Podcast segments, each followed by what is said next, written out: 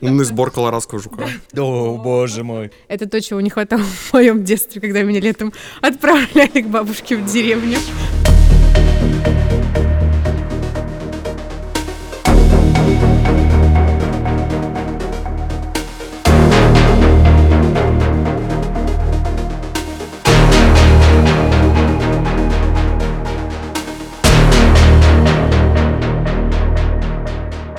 Привет! Это хаткаст номер два. А, и сегодня мы обсуждаем векторы развития искусственного интеллекта стартапов в Европе, США и Азии. Кто победит, какими средствами и что происходит в России. И сегодня у нас в гостях Николай Антипушин. Представитель компании Power, маркетинг-директор. А, Коля отвечает за маркетинг и стратегию. И в компании Power есть четыре больших дата-центра в Казахстане. На базе этой инфраструктуры ребята развивают несколько продуктовых направлений – Коль, расскажи нам, а, какие это, что это и почему это круто. А, да, ребят, спасибо большое за приглашение поучаствовать в записи подкаста. Вот я успел послушать э, первый выпуск, а, очень интересно. Вот, э, и мне кажется, это такое как бы важное, правильное дело. Смотрите, да, у нас э, собственно, как бы мы строим вертикально интегрированную компанию, начиная от физической инфраструктуры, это сервера, это доступ к электроэнергии, а, управление серверами, IT-инфраструктура и заканчивая конечными продуктами, которые мы а, предлагаем бизнесу. Вот у нас как бы три таких основных направления. Это искусственный интеллект, это высоконагруженные вычисления, high performance computing, и это digital assets. А, в принципе, вот буквально на этой неделе вышла новость про нашу последнюю сделку, то есть мы проинвестировали в стартап, который занимается ну, который специализируется на теме conversational AI. Mm-hmm. Это все, что связано с голосом. Вот, я, мы проинвестировали 5 миллионов долларов. То есть это не чат-бот, не текстовый, а именно когда какой-то голосовой э, типа бот, э, голос или ну, что ну, это, который диалог может вести именно голосом. Ну да, то есть э, если mm-hmm. просто сказать, то это убийца так, такой колл-центров, mm-hmm. вот, потому что люди на самом деле дико неэффективное как бы создание, да. Да, я работала в таком колл-центре. Вот. Э, Много-много лет назад. Да, да, то есть э, люди болеют, у людей бывает плохое настроение, люди влюбляются там и думают о чем-то совсем другом. А, робот может работать 2-4 часа в сутки, uh-huh. никогда не устает, делать там в тысячу раз больше звонков, чем человек. Uh-huh, uh-huh. И, в принципе, сейчас... Не расстраивается, когда его посылают по телефону. Да, да, да. То есть сейчас просто, на самом деле, пос... Э, за последние три года уровень э, качества распознавания голоса, uh-huh. он э, преодолел такой трэш-холд uh-huh. определенный, вот, когда в принципе, робот может также там, понимать как, какую-то базовую речь там, с нормальными распространенными словами так же качественно, как человек. Uh-huh. Вот. За счет этого появилась возможность строить продукты, которые будут общаться с человеком на равных. Uh-huh. И люди, в принципе, сейчас большинство людей не понимают вообще, что с ними говорит робот. Да, вот. я сама много раз попадалась, начинала ему отвечать, он такой, фу, блин, это же робот. Да, да, что да. я делаю? Ну, то есть в Штатах там сейчас совершается десятки миллиардов звонков, uh-huh. вот таких вот робоколов. А, и там, на самом деле, тоже вот, э, ну, мы там дальше будем обсуждать э, проблемы регулирования отрасли, то есть как да. разные страны подходят к вопросу регулирования. И вот в Штатах там сейчас прям стоит открытый вопрос, а, каким образом а, регулировать вот такие вот робозвонки, потому что uh-huh. когда тебе это стоит дешево, когда ты можешь их огромные объемы генерить, uh-huh. что с этим делать, как людей как бы оградить от потока такого, Спама такого, да, да входящих звонков. Uh-huh. А это не робот Вера, случайно? Нет, это, нет, это не робот Вера, это компания, которая называется Нейронет. Mm. Вот, э, э, там российские фаундеры, но как бы хед-офис компании в Силиконовой долине, mm-hmm. в Сан-Хосе. Вот, э, соответственно, вот два года ребята делают решение. Сейчас э, огромное количество пилотов с крупнейшими телеком-операторами, банками и другими компаниями. Э, вот мы, например, тоже сейчас буквально сегодня вернулся из э, э, Джакарты. Uh-huh. Вот, мы в том числе там с ребятами летали и на конференцию там сходили по искусственному интеллекту uh-huh. и пообщались с местными стартапами. Э, тоже, ну, как бы вот это один из таких рынков, который нам интересен. И мне uh-huh. кажется, что в глобальном плане вот все как-то концентрируются на Штатах Китая, там, условно, Европе. На самом деле в Юго-Восточной Азии есть а, страны, которые имеют огромный потенциал, потому uh-huh. что там население сопоставимо с населением США. Да, да, да. Очень uh-huh. низкий уровень развития digital сервисов. там реально Greenfield, на, который, uh-huh. как бы, на котором просто появляются как грибы стартапы и заходят глобальные какие-то компании для того, чтобы вот эту аудиторию себе забрать. Круто. Вот. Я думаю, ты расскажешь, да, поподробнее. Как раз э, мы сейчас плавно перескочим э, к этой теме. Вообще, э, вот если рассуждать про искусственный интеллект, э, э, чем он может быть полезен и почему такая гонка сейчас происходит технологическая, технологичная этих основных рынков Азии, США, Европы, как ты говоришь. Потому что в целом искусственный интеллект с очень разных точек зрения и аспектов может сделать большой вклад в рост ВВП, и мы сегодня, наверное, как хотим как раз подробнее поговорить, эм, как это может произойти, какие у этого есть э, предпосылки, драйверы у каждого региона и какие ограничения. И сравнить вот эти основные рынки, а, поделиться мнением, э, что там на каждом происходит, э, на какой мы, наверное, больше похожи как страна, какие-то сделать гипотезы в этом контексте и так далее. Мы нашли интересное исследование, которое выложено на сайте datainnovation.org. Мы дадим на него ссылку. Вот, но в целом э, в этом исследовании Азия, США и Европа сравнивались э, и, скажем так, э, им присуждались некие баллы по разным совершенно параметрам. А, их было шесть основных, по которым эти регионы как раз э, сравнивались, насколько каждый из них э, представлен, э, там, сильный или, или слабый. Это были параметры talent, то есть вообще сколько, в принципе, в регионе, в отдельно там в США, Европе и Азии работает и сейчас находится людей, которые относятся к индустрии, там, биг даты, даты исследований, разработчиков, там, дата-сайентистов и так далее, сколько людей выпускают вузы местные. Вторая метрика — это был параметр research, сколько вообще инвестируется сейчас в исследования, которые относятся там, к, искусственному интеллекту, его возможностям, изучению его возможностей и так далее. Development, а, насколько вообще сильно сейчас в стране уровень э, разработки именно подобных э, стартапов, продуктов, вообще внедрения технологий развит. Adoption, собственно, дата, насколько большой объем даты, с которой можно работать и на которой можно обучать э, искусственный интеллект, нейросети и так далее, большой в каждом регионе, и насколько в регионе обстоят дела с э, хардвером, который поможет все эти э, облачные и большие вычисления э, проводить. И мне бы, наверное, хотелось э, начать с Азии. Если ты уже затизерил свою поездку в Джакарту и начал об этом рассказывать, вот, э, можешь тогда подробнее чуть про конференцию рассказать и какие-то, может быть, там самые интересные вещи, которые ты оттуда подчеркнул для себя. Угу. Ну вот смотрите, э, мы, в принципе, тут все как бы с таким маркетинговым бэкграундом, да, ну там, угу. и работаем, в принципе, в этой области. И там, глядя, допустим, на медиа рынок российский или там рынок рекламы, в принципе, да, там все часто говорят, ну, как бы говорят говорили, что мы отстаем от штатов, там, не знаю, на 5-10 лет mm-hmm. в различных областях там э, и направлениях э, маркетинга. Вот. И, в принципе, э, если говорить, э, ну, то есть Азию э, обычно как бы разделяют на два региона, таких субрегиона. То есть первый — это Китай, второй — это все остальное, да, там угу. Юго-Восточная Азия. Да-да, вот. Китай как отдельный мир вообще. Да, это принципиально вообще разные вещи потому что э, ну, про- просто в Китае там как бы два, два фактора. Во-первых, там огромные масштабы, э, людские ресурсы, э, капитал, потом научные ресурсы, исследования, патенты и так далее. И второй момент, то, что структура инвестиций Китая, она как бы такая очень государственная, скажем так, то есть там огромная роль государства. Ввиду этого там интересный эффект возникает, что в принципе, в Китае готовы инвестировать э, деньги, э, ну, там как бы много доступных длинных денег. То есть э, там не ждут возврата от инвестиций в такие сроки, как ждут, например, частные инвесторы или да, там, частные да. фонды в Штатах. Угу. Да? То есть Китай, в принципе, может себе позволить инвестировать э, в какие-то направления, которые ну вот по вот этой там кривой Гартнера, если посмотреть, да, да, да, то есть они угу. где-то еще там как бы в начале, в начале этой кривой. Слушай, вот. ну они города строят э, впрок целые, ну, поэтому... Ну да, да, да. Вот, собственно, э, в Китае, э, ну, то есть тут вот если глобально тоже опять-таки посмотреть, э, вот то, что ты говорил, да, там первое по талантам, угу.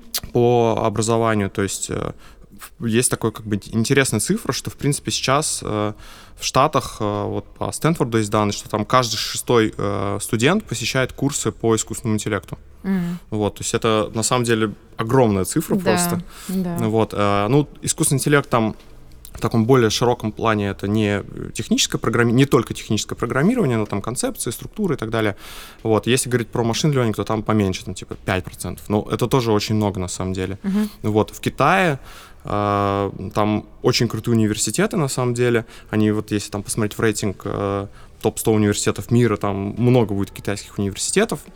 В Китае э, мировые стартап-хабы, которые входят в топ-5, э, там uh-huh. э, Пекин, Гуанчжоу, и так далее. То есть там реально много стартапов местных. Я читала, что даже МФТИ э, открыли представительство в Китае. Я, правда, не знаю, как бы это как вуз какой-то или... Интересно, я не слышал. Я слышал, что там э, подписали соглашение с каким-то вузом э, китайским, честно говоря, не помню, с каким именно.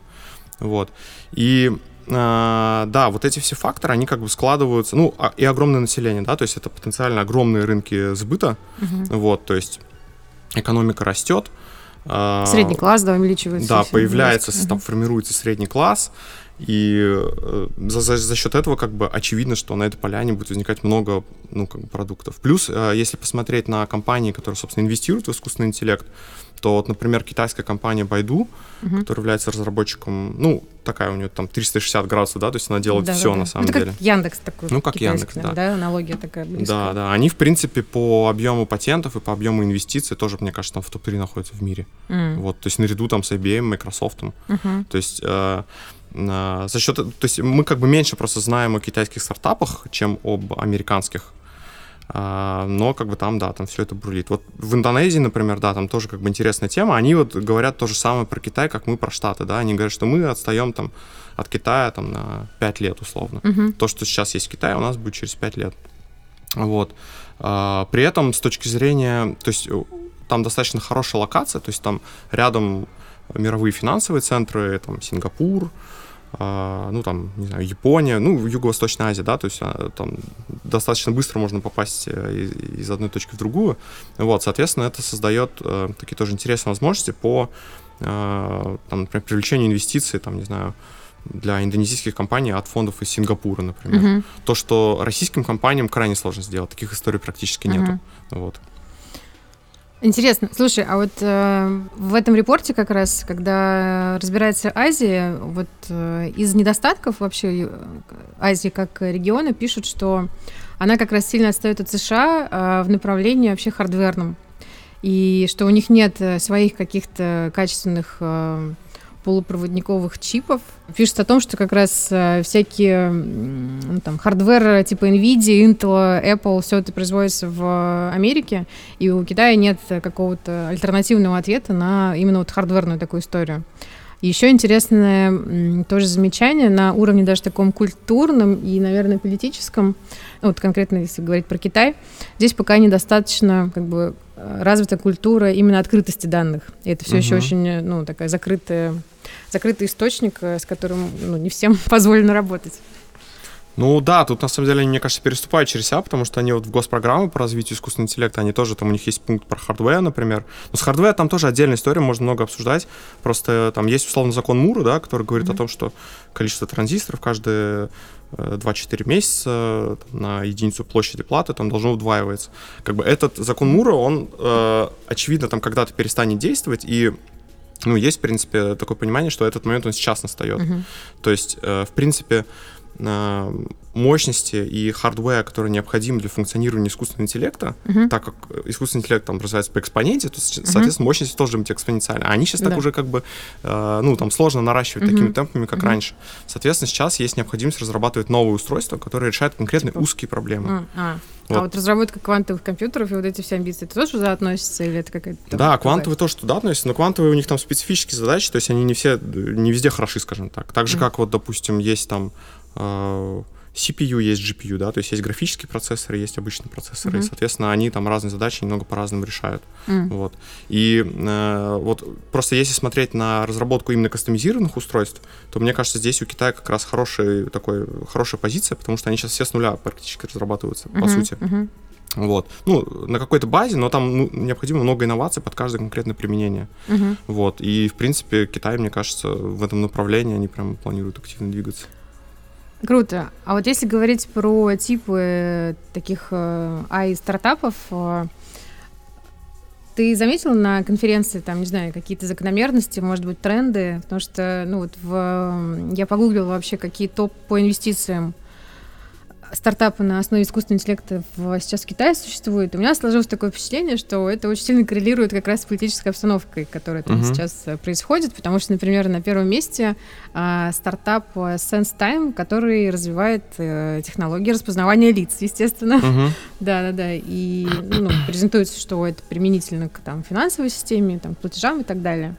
А второе интересное направление — это стартапы, роботы домашние, которые, ну, призваны к тому, чтобы там жить прям дома, помогать людям. То есть два таких интересных. Первый такой про слежку uh-huh. немного, второй, наверное, такой типа, больше развлекательный и такой более human-centric а, ну, ориентированный. Такое, да. Это же Азия, у них должен быть баланс, когда черное-белое, то есть и посадить и развлечь, чтобы все было в балансе. У тебя вот не было какого-то ощущения, что Азия немножко про какое-то определенное направление ну, идейные? Вот, э, в принципе, то, то есть тут тоже, да, вот есть, грубо говоря, три таких основных направления, наверное, сейчас, которые production ready, так сказать, то есть uh-huh. которые уже э, там можно упаковывать в конкретные продукты и продавать их за деньги.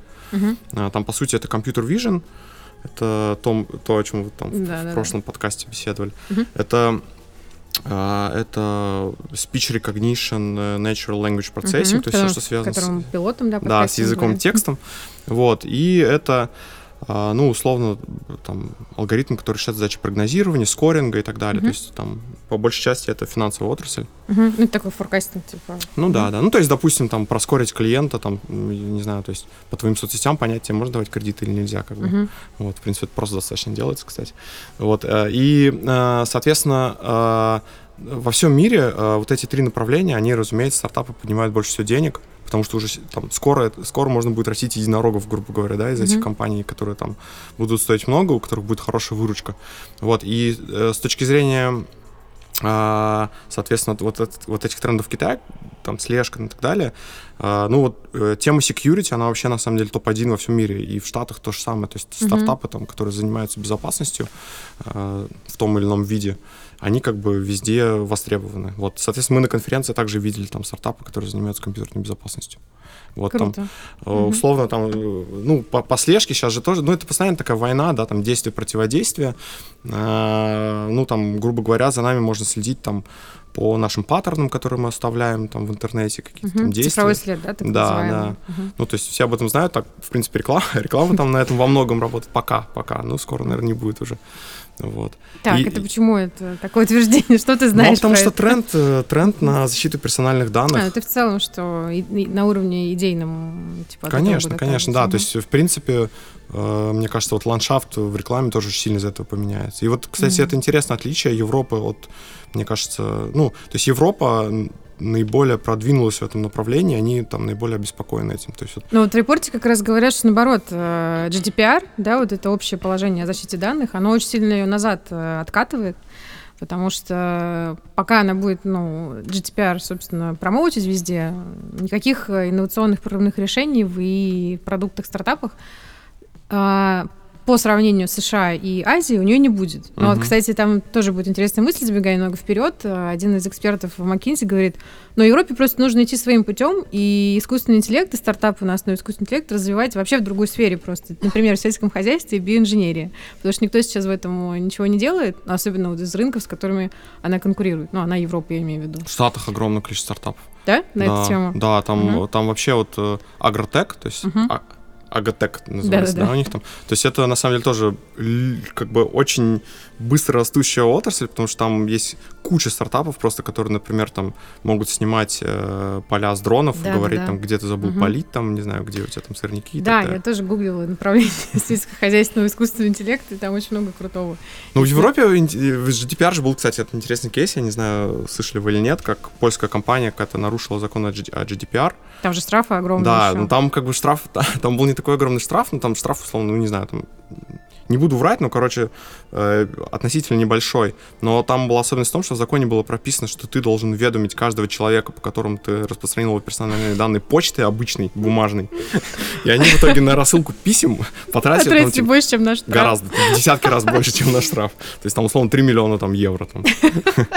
Вот, то есть это интересная такая тема. Ну, вот, да, на прошлой неделе, например, Ангела Меркель Угу. Я не читал там полную, пол, полную версию там, выступления, но там мысль такая, что вот как раз э, э, очередные шаги в сфере регулирования э, искусственного интеллекта, использования данных, то есть да, чтобы да. не использовать как-то со злым умыслом или во вред пользователю. Да, и на самом деле тоже там чуть э, попозже поговорим. Я читала, что, в принципе, уже на политической арене проходило несколько инициатив, где все страны собирались и там в формате большой двадцатки G20 а, составляли некий документ, в котором обсуждалась как раз этика вообще использования искусственного интеллекта. По Азии есть еще что-то интересное рассказать? По Азии? Ну, а, по Азии, да, вот, соответственно, вот эта история а, с длинными деньгами, о которой я говорил, она вообще приводит к тому, что ну, то, то есть там несколько факторов, да, опять-таки, то есть с точки зрения образования, соответственно, в Китае тоже там, у них, по-моему, ну, короче, там в районе сотни э, университетов, в них открыты прям направления подготовки людей э, по искусственному интеллекту, да. То есть сколько в России вы можете назвать таких университетов? Мне кажется, только частные какие-то, наверное, курсы пока... Ну, хотя, погоди, МФТИ же, наверное. Ну, МФТИ, это... да, то есть там есть, ну, условно, там меньше 10 наберется, как ну, бы, да? да? да. Ну, Вышка наверняка там открыла что-то тоже. Да, в Вышке 100% есть. Да. У, у Вышки тоже курсы есть, кстати.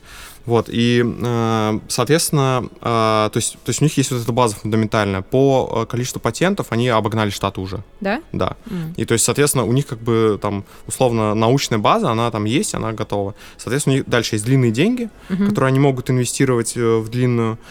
А, и у них есть э, такое как бы э, государственное управленческое решение принятое, да, что угу. как бы это для них отрасль номер один, потому что в Китае тоже у них они вот говорят о том, что они пропустили промышленные революции да. предыдущие, угу, угу, да, там не были к ним готовы, а сейчас это четвертая промышленная революция, так называемая, угу. они как бы к ней подошли Порвут, все оружие. Да, я вот читала, что как раз правительство китайское обещало к 2030 году типа стать вообще мировым лидером в использовании искусственного интеллекта и ну, у них вот четверть ВВП, там они говорят, что у них четверть ВВП будет приходиться э, на искусственный mm-hmm. интеллект.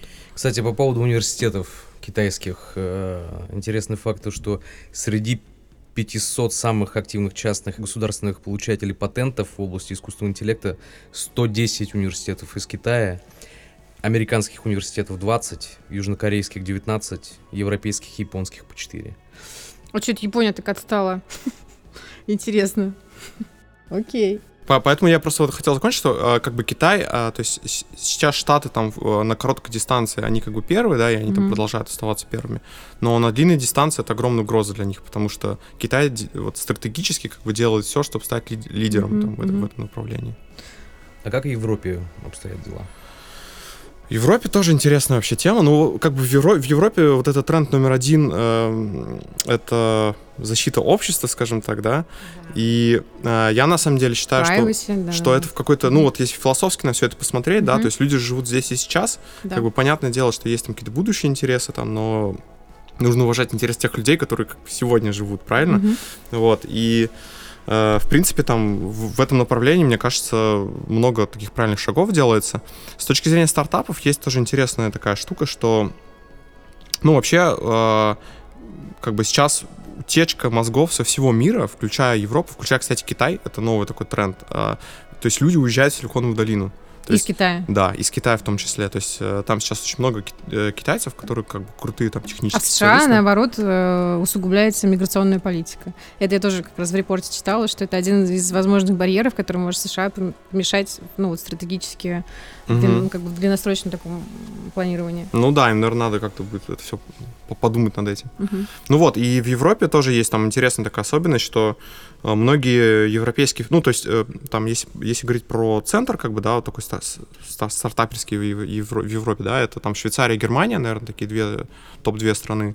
Вот, в Германии это Берлин, Берлин как бы европейская столица вообще там с точки зрения стартапов. Вот, но э, там даже если посмотреть на структуру инвестиций э, европейских фондов, то у них огромная доля инвестиций приходится на стартапы, которые базируются в Калифорнии.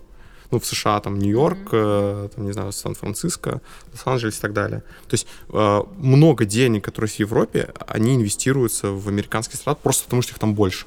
Сейчас больше половины всех стартапов в Штатах — это искусственный интеллект. Mm-hmm. Поэтому там огромное mm-hmm. поле как бы для инвестиций фонда, а не про деньги, да да. а не про поддержку да, там, да. своих компаний. Но там есть тоже, в Европе тоже есть государственные программы по поддержке э, Локальных каких-то стартапов. Да, да. Ну, то есть э, они, они там реально поддерживаются, и те, кто там остался, они чувствуют себя хорошо очень, мне кажется. А что ты слышал про Швейцарию? Там вкусный сыр и шоколад. Понятно. Там еще располагается некий э, какой-то невероятный хаб. Вообще в целом швейцарские стартапы в прошлом году привлекли рекордную сумму инвестиций, и сумма вложения составила по практически полтора миллиарда долларов. Это вообще большая сумма ну, для одной страны, и, не знаю, для, по-моему, 128 стартапов. Весь объем инвестиций в искусственный интеллект э, в мире это порядка там 6-7 миллионов дол- миллиардов долларов сейчас. Сейчас. Да, то есть полтора миллиарда, э, ну это существенная там доля этого. Угу. Вот. Ну, да, мы на самом деле даже работали с, швейцар... с швейцарским стартапом. Там у них есть тоже такая крипто... криптодолина, как бы как силиконовая долина, только угу. крипто, а, в ЦУК, кан... кантон ЦУК. А почему географически Швейцария? Там крутые универ... университеты. А, университеты. Там крутые университеты, там, ну, если вы знаете, там Эйнштейн учился в том числе, mm-hmm. там, mm-hmm. и писал свои работы, то есть там научная база очень крутая. Потом, я думаю, там э, также Э, вычислительные мощности хорошие из-за коллайдера. Mm-hmm. Ну, там, в принципе, да, такой центр, точка притяжения, как бы, скажем так, мозгов тоже. Вот. И э, с точки зрения локации такая очень удобное расположение, поэтому...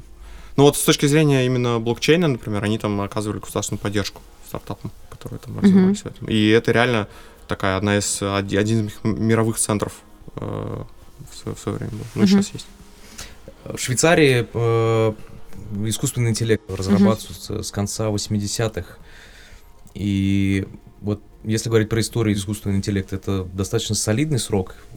Ну, да, это солидный срок, потому что, в принципе, там, наверное, можно вести отчет с 50-х годов.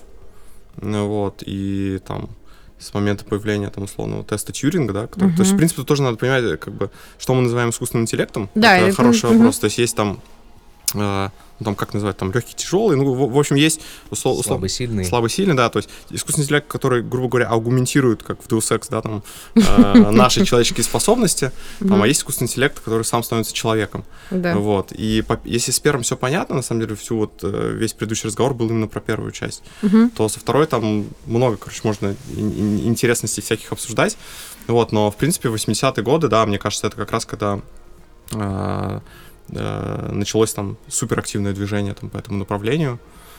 Угу. Вот, вместе с развитием компьютеров, вместе с появлением интернета. Научные а, фантасты тогда тоже писали вообще столько сюжетов и предсказывали mm. кучу вещей, которые сейчас уже стали реальностью. Мне кажется, они тоже очень большой вклад внесли вообще в фантазию ученых и все то, что происходило тогда. Да, да, да. Но мы все-таки подкаст э, не только информационный, но еще образовательный. Я всегда в каждом подкасте топлю за некую теоретическую часть. Это очень круто, да. Поэтому э, мы сегодня говорим про искусственный интеллект, и ты вот как раз упомянул тяжелый, легкий, либо слабый, слабый сильный. сильный искусственный интеллект. Ты можешь буквально в двух предложениях каждый из этих терминов как-то сформулировать? Слабый искусственный интеллект решает конкретные задачи, которые поставлены перед ним. Это, например, обработка изображений. Мы об этом говорили как раз в прошлой э, серии подкаста. Синтез речи. То, что, то, о чем мы не успели вам рассказать, но уже на практике с Роксаной реализовали. И распознавание объектов. Э, и как раз при употреблении э, термина искусственного интеллекта в отношении бизнеса имеется в виду именно слабый искусственный интеллект. Угу. Сильный искусственный интеллект — это как раз мечта фантастов, да, сильный искусственный интеллект, на самом деле, есть, э, ну, как бы есть много определений, да, есть э, так называемый тест Тьюринга, который Тьюринг предложил, э, мне кажется, в 40-х годах, вот, он, этот тест позволяет определить, является ли то, что мы тестируем, объект, объект тестирования искусственным интеллектом или нет.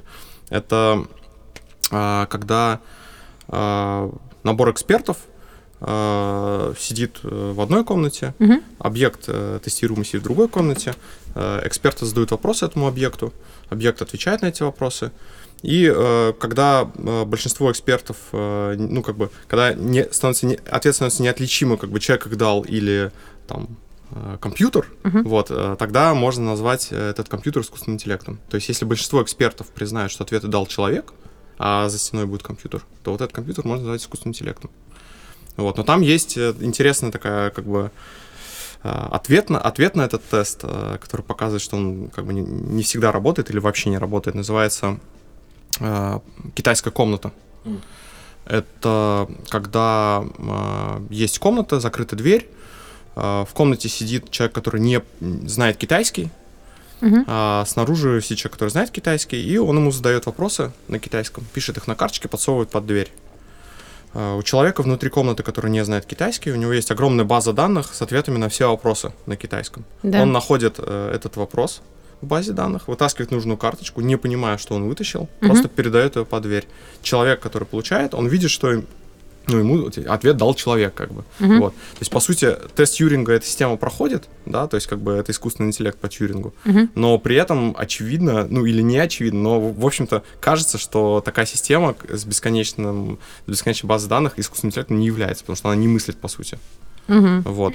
И до сих пор, она как просто бы... подбирает э, подходящий из базы данных Ну да, да. То есть, то есть там мысленного процесса не происходит никакого, происходит механический процесс. Вот, Мгм. соответственно, э, соответственно, здесь вот вопрос, как это все определять. Ну и здесь, конечно, э, такой широкий э, простор для фантастов, для Мгм. режиссеров и для всех остальных людей Мгм. искусства. Мне вспоминается сразу тест на репликанта из э, Blade Runner тоже. Под тестом на репликанта имеется в виду эмпатический тест Войткамфа, который проводила специальная машина в романе Филиппа Дика «Мечтают ли андроиды об электроовцах». В романе специальный отдел полиции будущего, бегущие по лезвию, был организован для наиболее эффективного расследования дел, связанных с деятельностью репликантов, а также для их неминуемой поимки. Перед сотрудниками стояла непростая задача, ведь сами по себе репликанты не имели никаких внешних отличий от живого человека и часто сами не понимали, что они являются репликантами. Вот что пишет сам Филипп Дик в романе, размышляя о том, почему андроиды проваливали эмпатический тест. Почему андроиды, сталкиваясь с эмпатическим тестом, так беспомощно его проваливают? Эмпатия, очевидно, возникает только внутри сообщества людей, в то время как интеллект определенного уровня можно обнаружить почти в каждом филиуме и подклассе живых существ, включая паукообразных. Прежде всего, дар или способность к эмпатии требовал не ослабшего группового инстинкта. Единичный же организм, как, например, паук, совершенно в нем не нуждался. Фактически, такой инстинкт стремился бы снизить уровень приспособляемости паука к выживанию. Он вынуждал бы его чувствовать и осознавать мысль, что он, паук, живет за счет страданий своей жертвы. Следовательно, все хищники, включая высокоразвитых млекопитающих, таких как кошки, умерли бы от голода. Цитата из э, романа Филиппа Дика «Мечтают ли андроиды об электроовцах». Тест Войткамфа анализирует реакции объекта тестирования на эмоционально-провокационные вопросы, считывая различные сигналы тела исследуемого, в том числе движение зрачков, дыхание, биение сердца и невидимые воздушные выделения, с целью определить, является ли объект репликантом или нет. Как вам такой вопрос? Вы в пустыне, бредете по песку, вы смотрите под ноги и видите представителя семейства черепаховых. Он перевернут на спину, и его брюшко жарится на палящем солнце. Он шевелит лапками и пытается перевернуться, но не может без вашей помощи. Но вы не помогаете. Почему? Тут еще в этом плане, да, вот эта э, игра интересная, Детройт, как бы. а, Я, кстати, так не поняла, ты прошел? Я прошел, да, у меня не очень удачно все получилось, то есть э, там убили, к сожалению, всех убили, скажем так. Я просто... э, мне, так смешно от э, трендов в последних видеоиграх. Мне после декрета я такая ворвалась просто в мир игр обратно и такая, «М, что же вышло интересно? И там, значит, Death Stranding, в которой игровая механика подразумевает укачивание младенца, чтобы он не плакал. Такая, так, хорошо, спасибо. Играет или жизнь, да, непонятно. И Детройт, да, да, Become Human, да, полностью Да, называется. да, да. Когда тебе начало игры, ты должна помыть посуду, убраться дома. Такая, господи, Ну что да. происходит? Почему игры заставляют меня делать то же самое, что я делала уже год? Да, да, да. Да. Ну что, вернемся к Европе. Да. Вернемся к слабому искусственному интеллекту. Как ты можешь прокомментировать э, следующую новость о том, что аналитики британской венчурной фирмы MMC изучили данные об практически трех тысячах стартапах из 13 стран Евросоюза. И э, на практике, то есть эти компании, они официально заявляют о том, что они занимаются разработками в сфере искусственного интеллекта, но на практике оказалось то, что лишь 60% из этих 3000 угу. Э, используют технологии машинного обучения для решения бизнес-задач. 40 наврали или в целом просто 40 не на, наврали, а позиционируют себя именно, да, как и стартапы, либо компании, а, которые уже готовы там, предоставлять угу. услуги, но на деле это не так. То есть история-то новая для большинства людей. Что-то Но напоминает. уже появляются, да, некие такие бизнес-пузыри. Это правда? А, да, это правда. Вот, на самом деле есть такое расхожее выражение, которое звучит э, так, что fake, fake это until you make it. Until да? you make it, да. То есть, в принципе, э, мне кажется, что во всех э, новых индустриях, которые зарождаются, там есть этот тренд, что а, компании еще не реализовали решение на базе там какого-то технического. Но заявить уже торопится, да, чтобы как-то... Ну да, потому что это влияет на оценку, то есть, да, mm. что самое главное у стартапа? Это как бы оценка. Mm-hmm. Оценка, по которой он привлекает деньги. Вот, соответственно, если у тебя, как у любого стартапа, там относительно небольшая выручка на ранних стадиях, то э, для того, чтобы твоя оценка была высокая, у тебя должен быть э, как бы Э, индустрии, в которой ты работаешь, да, в нее должны верить инвесторы, верить, что да, да, ты да. в ней вырастешь, что сам рынок вырастет, угу. там, не знаю, в сто раз, как бы, и ты вместе с рынком вырастешь там в тысячу раз, потому что угу. лучше, чем рынок. Вот, соответственно, э, даже если ты не работаешь на как бы рынке там приложений для искусственного интеллекта, тебе выгоднее с ним ассоциироваться, просто потому что там мультипликаторы больше. Uh-huh, вот. uh-huh. Но в целом, на самом деле, я даже знаю, и в России такие есть компании, компании как бы, которые там этим занимаются. Но а, чаще всего, э, во-первых, там СМИ не всегда все правильно подают, да, то есть там есть, там, например, большой аспект разметки данных, который действительно ручной труд. Uh-huh. Вот он везде есть на самом деле, и в компьютер vision, и там uh-huh. в speech recognition и так далее. Да-да-да. И он часто понимается, как будто это некая подмена, что вы вроде говорите, что искусственный интеллект, а вот посмотрите, Да, но это вас... важная же часть э, на самом да, деле. Да, это неотъемлемая часть. Процесса. Да, у вас да. там в Индии сидит там 100 человек, которые размечают, ну и что это как бы, mm. то есть. Это нужно сделать. Да, да. То есть Яндекс тоже предоставляет сервис условно. Толк, да, вот это да, да. Угу. Понимаешь, я задаю этот вопрос, потому что, как ты знаешь, у нас э, с Роксаной в работе сейчас как раз продукт, э, в основе которой э, нейросеть. И вот такая история в Европе и мыльные пузыри, которые уже есть в России, они кидают тень на наш продукт. Поэтому э, нас, безусловно, слушают наши клиенты нынешние и потенциальные. Какой ты дашь совет? Вот условно Понятно, что не все круто разбираются в технической стороне искусственного интеллекта. Угу. Все, безусловно, а, понимают пользу от использования нейросетей в, различных, в решении различных бизнес-задач.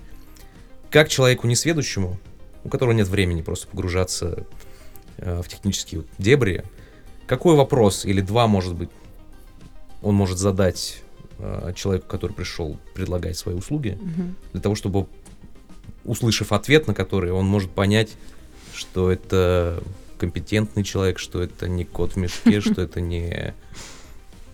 Хороший вопрос, сложный на, сложный, на самом деле. Ну, то есть тут я просто бы тоже отталкивался от того, что вот э, компаниям как таковым, да, то есть Э, не, не нужен искусственный интеллект. То есть у тебя, у тебя нету цели купить продукт, который базируется именно на искусственном интеллекте. Угу. У тебя есть цель купить продукт, который решает твои задачи конкретные, да? Да, помогает экономить, делать что-то быстрее, например, ну, оптимизировать какой-то процесс. Ну да, да. Соответственно, угу. если компания, которая заявляет, что она там занимается искусственным интеллектом, она реально предоставляет то, о чем она заявляет, там, да, на сайте, грубо говоря, то есть этот продукт, он реально работает. Mm. А, Интересно, конечно, какая у них там доля искусственного интеллекта, какая у них доля своего кода, потому что сейчас многие просто там на open source строят решения, ну, там как бы и там с лицензиями там большие проблемы, вот. И это, это все интересно, но в принципе, если этот продукт решает твои задачи, то какая тебе разница, сколько там этого искусственного интеллекта. Вот. А с точки зрения, то есть это вопрос, он такой правильный, он э, очень актуальный с точки зрения, там, допустим, инвестиций, покупки компаний. То есть здесь, конечно, нужно проводить технический аудит. Uh-huh, вот, то есть uh-huh. должен быть человек, который в этом разбирается, который откроет код, посмотрит качество, посмотрит, сколько своего, сколько там не своего. И вот это, ну, разумеется, это очень важно делать. Uh-huh. Вот. Ну, а с человеком, мне кажется, всегда, ну, это знаешь, как, как в любых других вообще сферах, просто надо пообщаться, как-то понять, что человек перед тобой сидит. Это типа, чем больше булшит бинга человек использует, когда рассказывает тебе про свой продукт, тем хуже, наверное. Тем хуже, да. да. Слушайте, а вот про Европу меня все. Искусственный интеллект в сельском хозяйстве не дает э, покоя. Я вот когда читала репорт, который на сайте datainnovation.org э, вывесили, э, там приводилось размышление э, одного из экспертов э, это на самом деле один из трех директоров McKinsey Global Institute исследовательский, Жак Бугин. Извини, если я неправильно произнесла твою фамилию, если ты нас слушаешь. А, он говорит о том, что из-за как раз GDPR Европе нужно ну, вот, на уровне вообще мышления перестать думать, переставать думать про стартапы, чья бизнес-модель как раз э, в использовании даты строится на... Ну, она такая типа consumer-driven, и она затачивается под использование пользовательских данных. А, потому mm-hmm. что GDPR никогда нормально даст, как бы, не даст это сделать. И очень сильно блокирует а, вот эту индустрию. И э, вот он предлагает как раз больше думать про, как он их называет, B2B2C э, возможности в, таких, э, в таком секторе, как биотехнологии, э, здоровье и сельское, сельское хозяйство. И мне стало интересно вообще про сельское хозяйство копнуть, и я собрала такие примеры вообще, как искусственный интеллект что может делать. И оказалось, что на самом деле очень много всего, и я прям, а, мне кажется, вдохновилась, у меня теперь мысли, как бы в России все это начать вообще а, делать. Может быть, ты, кстати, сейчас расскажешь, что в России тоже такие стартапы появляются. Оказывается, что искусственный интеллект, например, при помощи машинного обучения может мониторить поля, собирать информацию о состоянии растений, выявлять негативные факторы и давать советы по их оперативному устранению. А, ну, как Коля уже говорил, для мониторинга могут использоваться показания там, дронов, полевых датчиков наблюдения, метеорологические данные, аэрофотосъемка. Также э, существует технология умного опрыскивания, умные технологии борьбы с сорняками – это то, чего не хватало в моем детстве, когда меня летом отправляли к бабушке не в деревню. Умный сбор колорадского жука. О, боже мой. Это просто главная боль, мне кажется, всех детей из 90-х. А, также автономные тракторы и компьютерное зрение, которым оснащены эти тракторы. И большое направление вообще прогнозирования урожайности через снимки со спутника. А, как мы видим, реально такое, такое консервативное хозяйство можно ну, реально превратить просто в одно из самых инновационных э, полигонов для разных эксперимент, экспериментов. А, также я покопала побольше про биоинженерию. Здесь тоже есть много интересных э, мыслей. Одно из таких самых, наверное, для нас э, направлений интересных это создание искусственных органов регенерации и так далее. Ну и в целом вот это движение в сторону трансгуманизма, когда технологии действительно там улучшат качество нашей жизни, избавят от смерти, старения там, и всего прочего когда-нибудь. А, и а, также нашла высказывание одного из создателей Сири, его зовут Норман Винарский, и он э, рассказывает, что уже через пять лет э, нас ждут э, сильные изменения в здравоохранении, которые как раз искусственный интеллект принесет с собой. Это виртуальные помощники, которые будут работать вместе с терапевтами и врачами, помогать ставить диагнозы, общаться с пациентами, в виде чат-бота, голосового, AI, наверное. А, и сейчас уже IBM экспериментирует в этой области своим как раз суперкомпьютером Watson. А британский стартап ADA разрабатывает виртуальную медсестру. А, также обещают, что с помощью искусственного интеллекта улучшится лечение хронических заболеваний в 5-10 раз. А, также в домах появятся медицинские приборы, которые раньше были только в больницах. Например, новое поколение домашних медицинских э, приборов, оснащенных продвинутыми сенсорами механизмом визуализации. Коврик Alive Core, который подключается к мобильному телефону и измеряет ЭКГ, например. И можно будет дома все это делать и не ездить в больницу для этого на прием. И еще а, роботы будут помогать людям заботиться о своем здоровье. Например, ну сейчас они в основном используются на заводах, роботы я имею в виду, а в будущем они могут поселиться в домах а, людей и напоминать им вовремя принимать лекарства, помогать людям с ограниченными возможностями, ну, не знаю, достать нужную вещь с полки, либо что-то uh-huh. еще сделать оказывать помощь пожилым, э, также в гигиенических нуждах, и, в принципе, могут заменить вот эту вот индустрию сиделок. А некоторых роботов будут заводить просто ради эмоциональной поддержки. Например, в Японии уже такие роботы есть, и они помогают людям справляться с одиночеством. И, и это как раз, вот по мнению э, эксперта из э, Института исследовательского McKinsey, те направления, в которые Европа и как я понимаю, может быть, я ошибаюсь, и Коля меня сейчас что-то контраргументирует, э, Россия может смотреть, потому что, насколько я помню, наше положение о защите персональных данных тоже вообще довольно ограничительное и э, довольно много преград ставит на пути к развитию таких стартапов, продуктов и так далее. А что ты думаешь по этому поводу, Коль? Агроиндустрия — это сектор, наверное, один из таких, э, который на деле очень сильно нуждается в новых прорывных решениях, uh-huh. потому что вот э, там есть такой тренд интересный, что э, количество земель, которые можно обрабатывать в пересчете на жителей Земли, оно сократится вдвое там, за ближайшие там, 30 лет. Mm. Вот. А при этом потребление белка растет, вот, потому что а, как бы есть такой тренд, что люди богатеют, в принципе, то есть, э, ну, там, больше денег, mm-hmm. да, становится. Соответственно, белковая пища — это более качественная пища.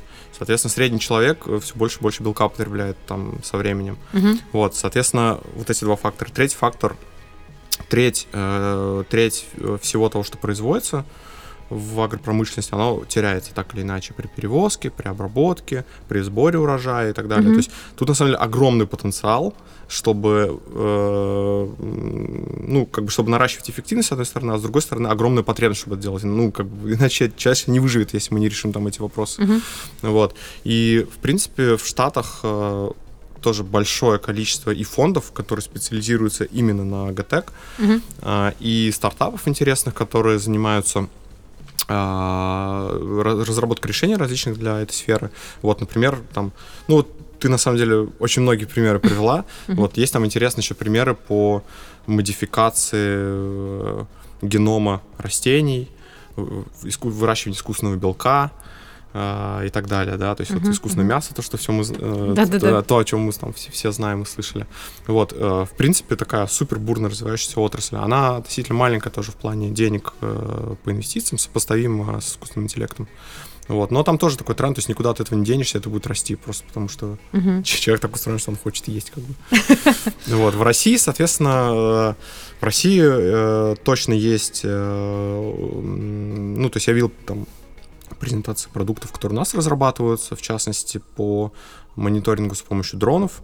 Это достаточно дешево и эффективно получается. На фоне одной из последних новостей о том, что Росгвардия запросила разрешение сбивать дроны из огнестрельного оружия. Да, кстати, по Росгвардии тоже интересная тема была. Видел ролик, как э, пытались заарканить дрона на одном из митингов, которые в Москве проходили. Чем? Ну, чем-то, я не знаю, какая-то веровка у них там была, не знаю. Не, по-моему, у них э, более продвинутые уже технологии. Да? Ну, там нет, там, там, там есть магнит... радиоподавление какое-то. Ну, там есть понимаю, магнитные импульсные пушки, да, да, которые, насколько я понимаю, да, что там принцип такой, что они как-то GPS-данные там подменяют, угу. и дрон не понимает. Назначает свои, ну, да, где да, находится условно, что тебе надо лететь сюда, как грубо говоря. Ничего себе, хакеры. Вот, поэтому в этом плане, ну, про- просто российский рынок, он э, меньше, там, в разы э, меньше американского, китайского во всех отношениях. Угу. Вот, поэтому в со- в со- соотношение там, по количеству стартапов здесь такое же. Понятно. Вот, а здесь есть реально талантливые ребята, талантливые команды, которые создают интересные продукты, но их просто несопоставимо меньше, чем ключевых точках там, типа США. Ты говорил про стартапы, которые редактируют геном э, растений.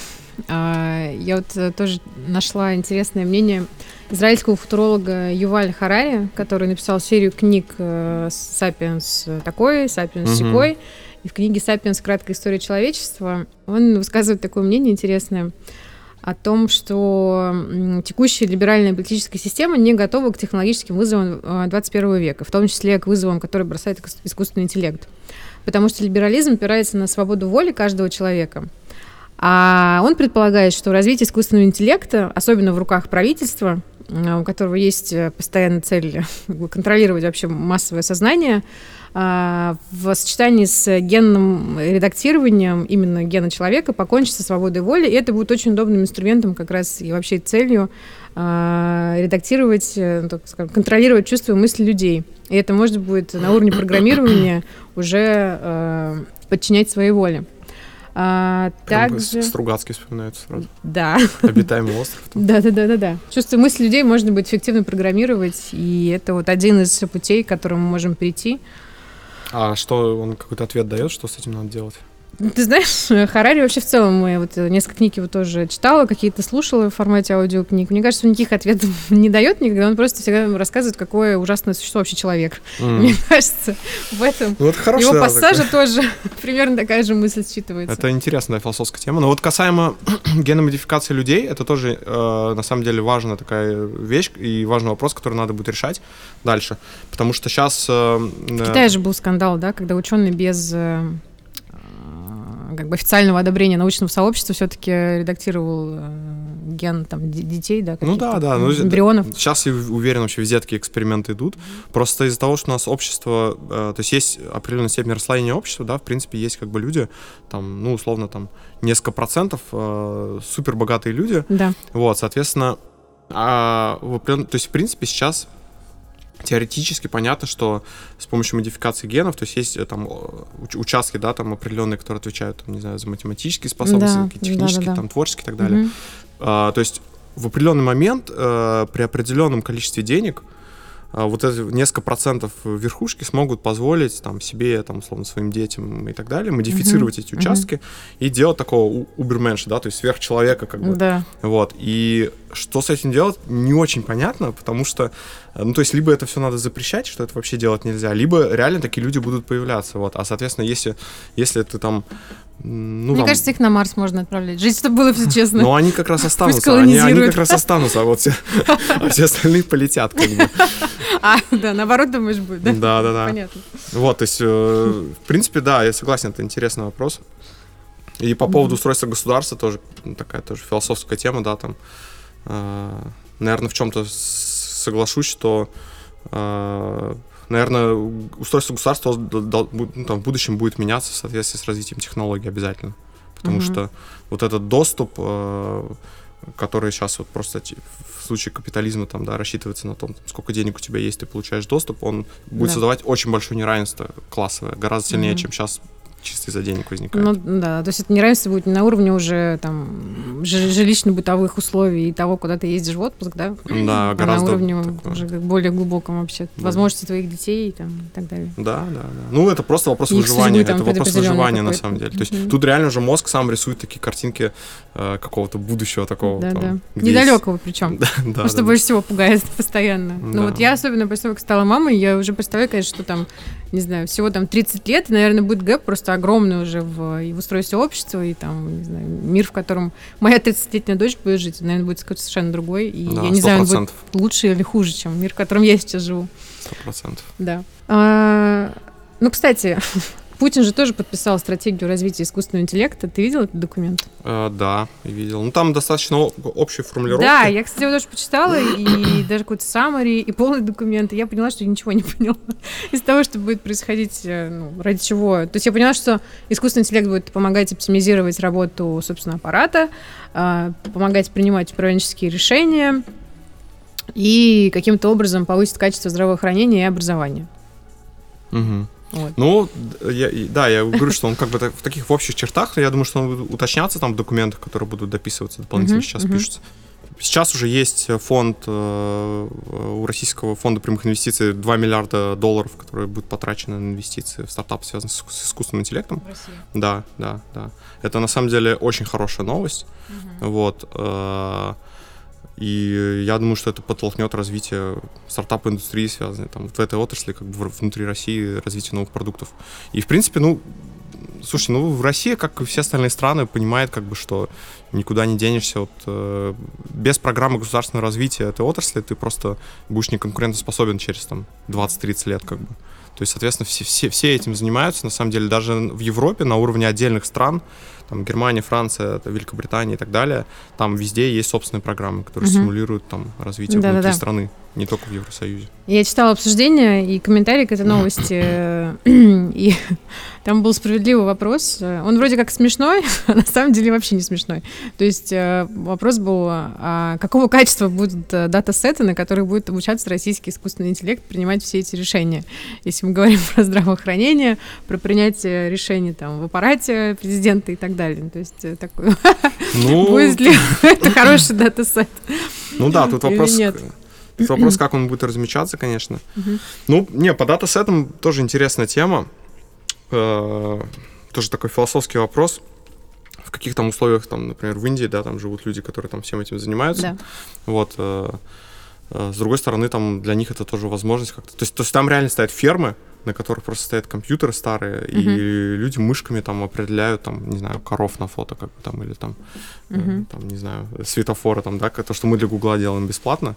Да, вы, вы же понимаете, что Google на нас там бесплатно датасеты обучает. я, меня дико бомбит каждый раз, когда я вижу эту страничку в мобильном браузере. Да, но в принципе, тут тоже такой вопрос, на самом деле, не всем алгоритмам нужны огромные датасеты. Вот, допустим, по нейронету ребята говорят, что э, для создания крутого голосового робота и там им нужно относительно небольшое количество записей, то есть это не миллионы, ну там, mm-hmm. это, там тысячи, там, несколько да, тысяч. Да. То есть это вполне объемы, которые там есть у многих компаний уже накопленные, mm-hmm. и их остается только разметить. То есть, грубо говоря, посмотреть человек, который послушает, да. Э, разметит их там, чтобы понять, там, что там происходит внутри. Mm-hmm. А, я вообще, на самом деле, когда гуглила, как бы в каком состоянии э, сцена стартапов с искусственным интеллектом в, в России, ну, нашла такие самые э, топовые как раз по объему инвестиций. И здесь э, немножко напрягло, что э, направление развития и вообще вот этих продуктов, оно перекликается с Китаем. Ну, во-первых, это призма, которая про компьютерное зрение. Это Find Face, который мы все помним, ну и который Самый известный с ним кейс, наверное, это как э, в российской социальной сети ВКонтакте стали находить аккаунты порноактрис да, российских. Да, да, известная история, да, да. Да. Вот, в каждом подкасте всплывает индустрия порно. порно это тоже такая хорошая рубрика у нас, потому что самая инновационная индустрия двигает все, использует все технологии. Самая первая. Ну, а, да, кстати. Да. Также э, крупный стартап э, когнитивные технологии, которые занимаются искусственным интеллектом в, для self-driving cars, беспилотных автомобилей. Да, да, да. А, какие ты вот еще какие-то крупные, интересные знаешь э, и можешь привести, например? Было какие-то ну, вот знаю, прорывные есть, есть стартап инновационные по идее? iPavlov, например, который iPavlov? занимается NLP, да. Угу. Они, соответственно, тоже физтехи. Вот, э, там можно прямо на сайт зайти поиграться, там, допустим, там есть форма, ты туда заполняешь текст, и он тебе как-то выдает размеченные там смыслы, как-то пытается определить. А, да? Да. То есть э, крутые ребята. В принципе, вот э, э, ну, там есть ребята, которые для, там пишут навыки для Алисы, какие-то специальные там для компании да, разрабатывают. Да, да. Угу. То есть, в принципе, все, что связано, опять-таки, голос, э, текст угу. и звук, вот эти три направления в России есть стартап. Но просто э, в России тоже как бы стартапы Э, некоторые успешные стартапы, они релацируются в, там, в Силиконовую долину, ну, там, да, знаю, Канада, быстро. Израиль, угу. да, то есть такие центры, где там, скажем так, э, где больше денег, условно, да, которые ты сможешь угу. там привлечь угу. потом. Да. Вот. А, но можно зайти на сайт uh, Rusbase, угу. они пишут про индустрию стартапов, у них есть прям карта такая, и там mm. достаточно много компаний российских и небольших, а, ну, и крупных. К подкасту ссылку на эту карту. Да, да, соответственно, в России как бы не надо забывать, что, ну, там есть стартапы, да, но есть, условно, э, крупные игроки, э, Яндекс, Эбби да, и так да, далее, да. да, которые как бы тоже привлекают супер талантливых э, mm-hmm. ребят, и внутри, там, внутри них есть какие-то такие R&D лаборатории, какие-то mm-hmm. там центры разработки новых продуктов, в которых тоже запускается очень много всего интересного. Ну, вот. И часто мы слышим новости, что там команда из Яндекса э, там, отделилась, чтобы создать там, свой собственный да, стартап, да, да. который, возможно, Яндекс потом купит или там, Mail. А, США как регион. Я также посмотрела тоже, какие интересные стартапы есть э, в США. Э, нашла очень много как раз тоже про э, беспилотные автомобили, очень много про финтех, скоринг, страховка, кредиты. Какие еще там тренды ты можешь назвать и что может быть отличительного такого есть в США, как у региона? И что нужно учитывать, если ты, например, хочешь поехать в Силиконовую долину, найти инвестиции, у тебя супер идея какого-то инновационного стартапа? Ну да, в США есть государственная программа тоже по поддержке искусственного интеллекта. Вот, э, Трамп э, считает, что это такое одно из направлений, которое позволит Make America Great Again, как бы, да, то есть это как такая часть этой стратегии. Вот, и они там выделяли, помимо того, что перечислил, еще медицину. Вот, то есть э, там реально много медицинских стартапов. там, в принципе, регулирование тоже э, в медицинской области, оно будет как-то более дружелюбно со временем к искусственному интеллекту, uh-huh. ну, к продуктам, да, то есть там будет проще там делиться, не знаю, снимками, там, да, пациентов и так да. далее. Потому что сейчас вот в медицине, на самом деле, это один из таких супер тормозящих факторов. Угу. Мы с Катей тоже в первом, в пилотном подкасте обсуждали как раз, что у нее тоже есть много идей, как в психиатрии вообще, какие можно сделать продукты с использованием искусственного интеллекта и нейросетей. Она говорит, что очень часто это как раз упирается в то, что в, ты не можешь вывести, условно говоря, вот эти данные. Ты можешь только приехать в клинику и как бы там сидеть, не развернув нормальную инфраструктуру для того, чтобы с ними работать, угу. и там что-то типа там как-то их изучать. Но не можешь типа там как-то их э, переместить куда-то и с ними спокойно работать.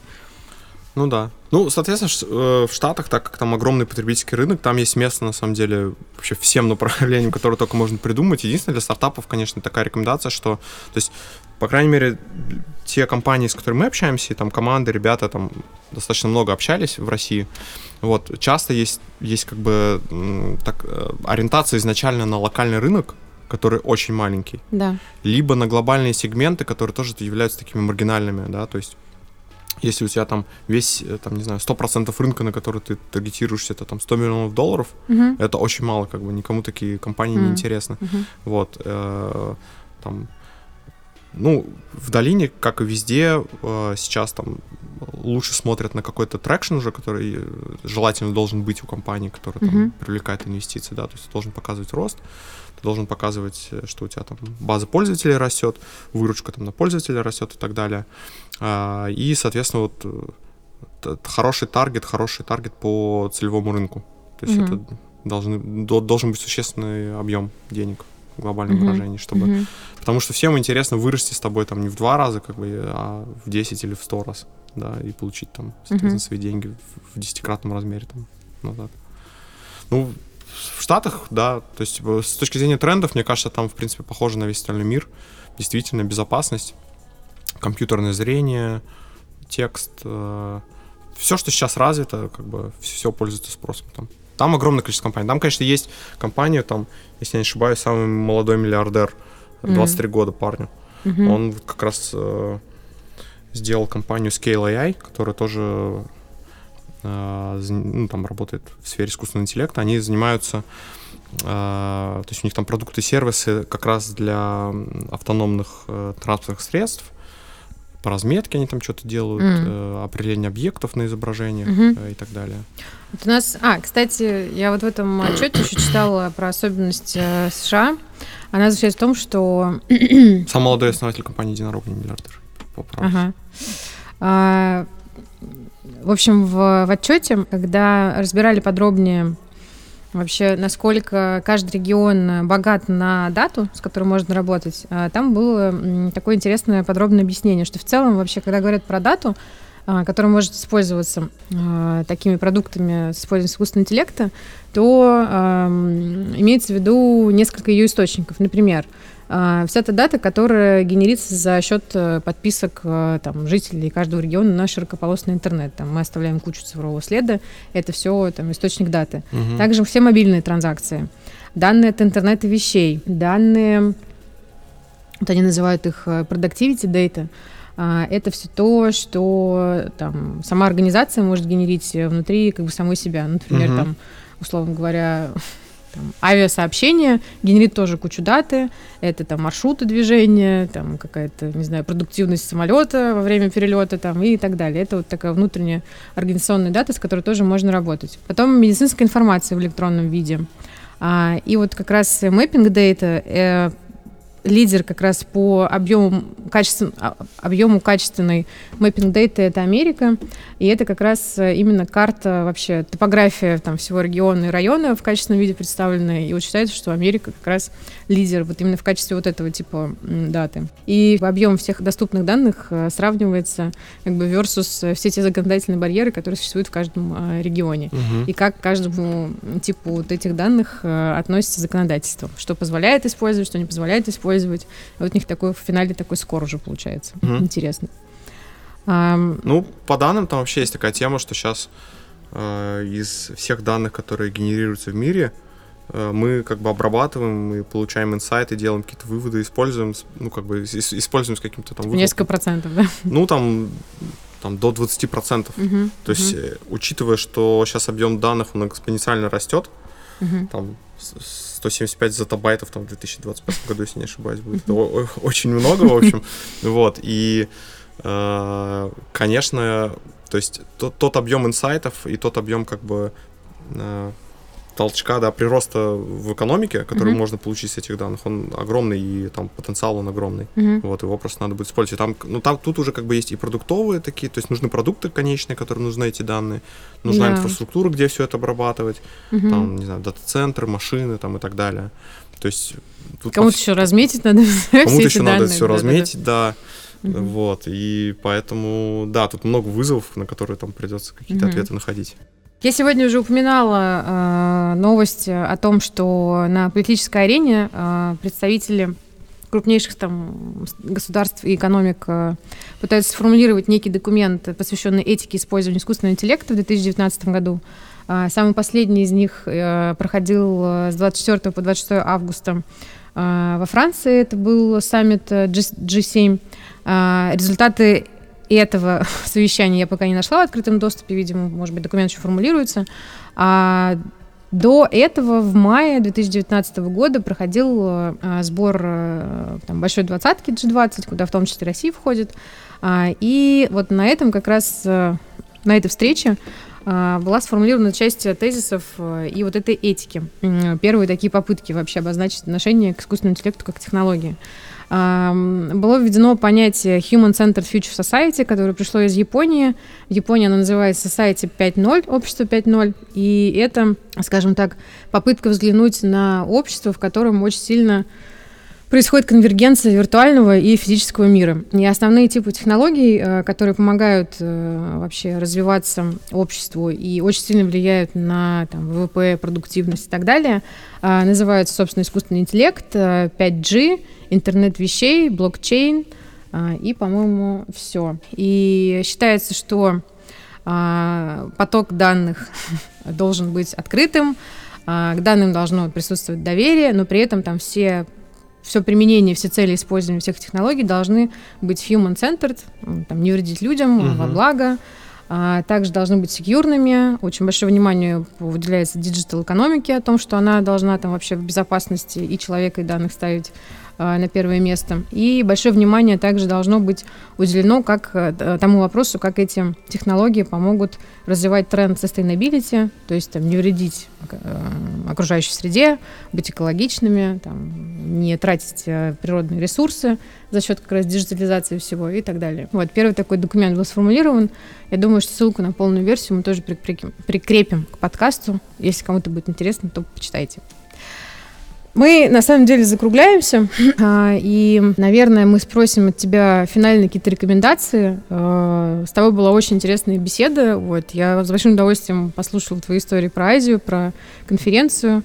Коля, помимо того, что работает э, маркетинг-директором и отвечает за стратегию, также еще и фи физик, математик. Подскажи, Коля, кто ты по образованию? При, прикладная да, да, физика, математика. Прикладная физика, математика. Ты МФТИ тоже закончил. Да, да. Вот как раз, да, про который мы сегодня много говорили. И с Колей всегда очень интересно общаться, особенно на философские вопросы искусственного интеллекта. Я думаю, сейчас мы как раз в пап пойдем да, и да, там продолжим. Да-да-да. А, порекомендуй, пожалуйста, нашим слушателям, что почитать. Не знаю, может быть, ты на какие-то блоги подписан, может быть, книжка или какой-то соседний подкаст тебя вдохновил. Фильм, сериал, может быть, какой-то, ну, который коррелирует э, и относится к теме нашего сегодняшнего обсуждения. Угу.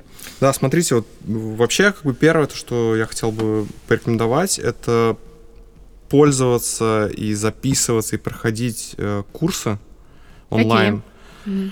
А, ну вот я сейчас лично прохожу курс по машинному обучению, называется mlkurs.ai. Mm-hmm. Вот я не уверен, будет ли он в следующем году. Он такой там как бы очень динамичный, то есть там каждые две недели нужно сдавать задания. Это непосредственно програ... Ну, про... там задача по программированию. Mm-hmm. Mm-hmm. Вот, то есть там он платный, работа с данными на питоне, он бесплатный. Угу. Вот, он бесплатный, и это, мне кажется, самый крутой курс, который сейчас есть потому что он интерактивный, там есть прям огромное обсуждение в Человеку Slack. не математику будет э, гуманитарию. Я думаю, да. Вот, Интересно кстати, гуманитарию тоже интересная тема. Там вот э, даже если говорить про базовый питон, да, то есть там есть Да. библиотеки, там Pandas, например, которые Мгм. позволяют очень круто работать с данными. Мгм. Вот реально, то есть Мгм. есть Excel, который такой деревя- деревянный, да, а Да. есть как бы там средства, которыми за три строчки кода, за пять строчек кода можно э, вычислить очень интересные как бы инсайты и Круто. всякие классные штуки. Вот там вот одно из заданий, так, для создания Мгм. интереса, как Да-да. раз ты вот говорила про а, того- то, что много данных по самолетам, Да. там вот было задание, одно из заданий э, спрогнозировать э, вероятность того, что рейс задержится. М, Вот, мгм. по всяким доступным данным, там откуда вылетает, куда вылетает. Погода какая-то. Да, да, да, история там, э, ну, как бы история наблюдений. Вот, соответственно, э, я подберу ссылки, просто скину тебе добавивших. Да, там конечно. Вышки есть, есть на курсере от создателя курс- курсера Эндрю Мгм, Энджи, мгм. есть, есть такой чувак. Это считается один из самых главных людей вообще в индустрии искусственного интеллекта. М, Вот, он вице-президент в Байду, создатель курсеры, мгм. там преподает в Стэнфорде, по-моему. Вот, у него тоже бесплатный курс на курсере, э, очень классный и прикольный. Вот, Здорово. да, то есть это обязательно надо делать. Сейчас очень много возможностей, чтобы учиться. Вот. С точки зрения книг, э, я порекомендовал бы Айзексон «Инноваторы» э, книгу. Это Мгм. Начиная с 19 века, как развивалась там индустрия компьютерных технологий, Мгм. искусственного интеллекта в том числе, там, не знаю, что первым программистом была женщина на самом деле, которая концептуально там все это придумала, да, и очень сильно повлияла, кстати, на- вообще Да. на, на концепцию искусственного интеллекта. Мгм. И там, там основная мысль, что все рождается через коллаборацию. Мгм. Вот, поэтому круто, на самом деле, что вы пишете подкаст. Это тоже такой обмен мнениями. Мгм. Вот, мне кажется, это очень позитивно вообще влияет на развитие. Класс. Спасибо тебе большое, что пришел. Спасибо, А. Я огромное удовольствие спасибо, получила от своего подкаста. Надеюсь, слушатели тоже.